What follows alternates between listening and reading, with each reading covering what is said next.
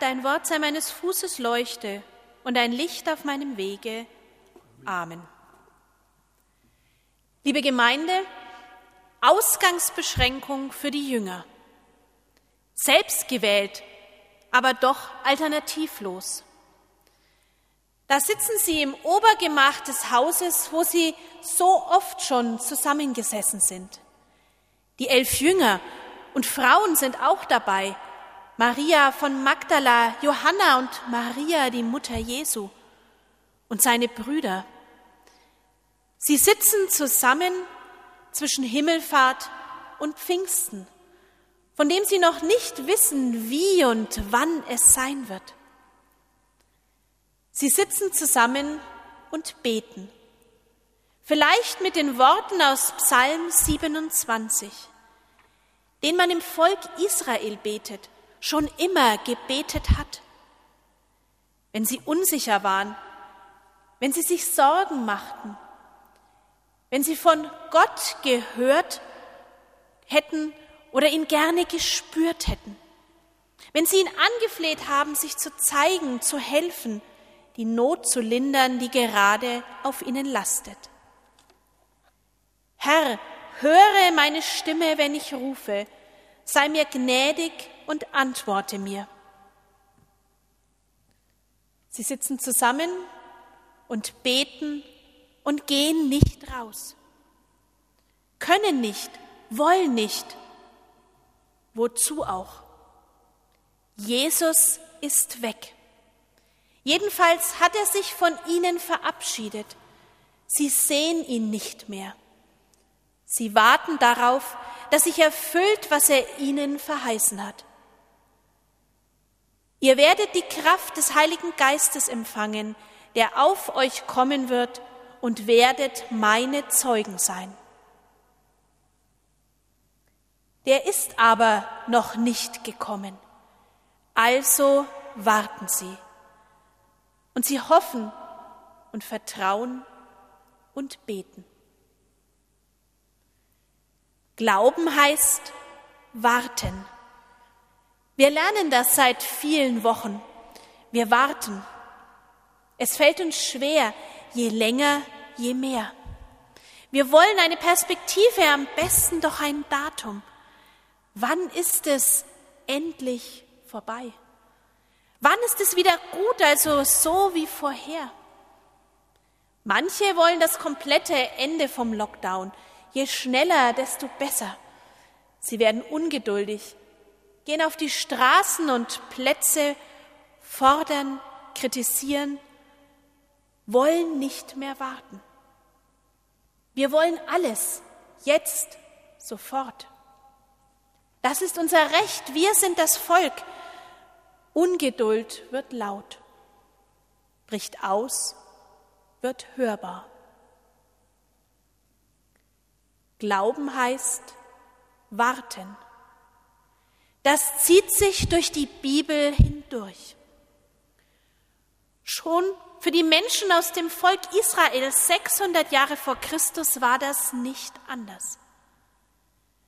Eine grausame politische Niederlage mussten sie hinnehmen. Die Stadt Jerusalem war verwüstet, der Tempel zerstört. Leben findet in der Fremde statt oder in Trümmern. Es gibt keine konkrete Aussicht, wenig Hoffnung. Vielleicht die Ahnung, wir sind selber schuld. Wir haben unserem Gott nicht vertraut, obwohl wir uns immer wieder erinnern daran, wie er uns geholfen hat, in aussichtsloser Lage befreit hat, vor dem übermächtigen Feind gerettet. Auf einem langen und mühsamen Weg hat er uns durch die Wüste geführt. Er war da und hat uns begleitet. Aber wir haben uns abgewandt. Da lässt Gott seinen Propheten Jeremia zu den Menschen sprechen. Im 34. Kapitel ist es uns überliefert.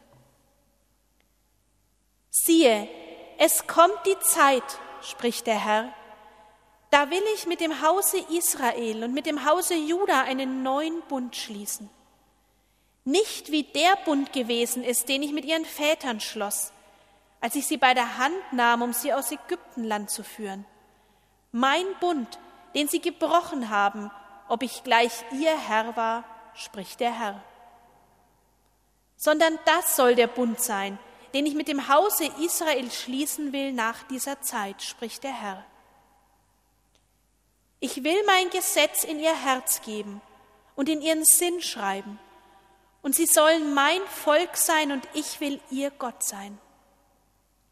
Und es wird keiner den anderen, noch ein Bruder den anderen lehren und sagen, erkenne den Herrn, denn sie sollen mich alle erkennen, beide, klein und groß, spricht der Herr. Denn ich will ihnen ihre Missetat vergeben und ihrer Sünde nimmermehr gedenken. Siehe, es kommt die Zeit. Hoffnung leuchtet auf. Zukunft scheint wieder möglich. Gott bleibt nicht stehen bei dem, was die Menschen angerichtet haben. Er lässt den Kontakt nicht abbrechen. Er ergreift vielmehr selbst die Perspektive, vergibt und bietet einen Neuanfang an. Glauben heißt warten. Wir stehen neben den Leuten aus dem Volk Israel, neben den Jüngern Jesu und warten. Nicht erst in dieser Krise, sondern angesichts unzähliger globaler und auch ganz persönlicher Krisen. Sie stellen uns vor Augen, dass unsere Welt nicht so ist, wie Gott sie möchte, dass wir nicht so sind, wie Gott uns möchte, uns zuliebe. Unsere Welt, kein Ort ohne Geschrei und Schmerzen, kein Hort reiner Liebe und ewigen Friedens. Wir warten, dass Gott seine Verheißungen erfüllt. Zusammen mit den Jüngern schauen wir in den Himmel, in den Jesus aufgehoben wurde, und wir hören die Stimme, die da sagt, dieser Jesus, der von euch weg gen Himmel aufgenommen wurde, wird so wiederkommen, wie ihr ihn habt gen Himmel fahren sehen. Siehe, es kommt die Zeit, die alle unsere Überwartungen übertreffen und unsere Vorstellungen übersteigen wird. Die Zeit, in der Jesus sein Reich endgültig aufrichtet, sein Reich der Liebe und des Friedens. Bis dahin sitzen wir zusammen wie die Jünger damals. Nicht im Obergemach eines Hauses, sondern hier in der Kirche, wo wir oft zusammensitzen. Und doch anders. In kleiner Zahl, mit viel Abstand und mit Mundschutz. Wir dürfen wenig singen und nicht musizieren wie früher, können uns nicht begrüßen und verabschieden, wie wir es gerne täten, nicht beim Kaffee nach der Kirche zusammenstehen, sondern warten. Warten, dass kommt, was Gott versprochen hat. Ich möchte dankbar dafür sein, dass es mir gut geht, dass ich habe, was ich zum Leben brauche, dass ich gesund bin und eng mit ganz vielen lieben Menschen verbunden. Aber ich vermisse doch die offene Gemeinschaft. Die volle Kirche, den gemeinschaftlichen Gesang, den Klang der Posaunen, das Singen im Chor, die Kinder, die fröhlich zum Kindergottesdienst gehen, den guten Austausch beim Kirchencafé und das lange Erzählen draußen auf dem Kirchplatz.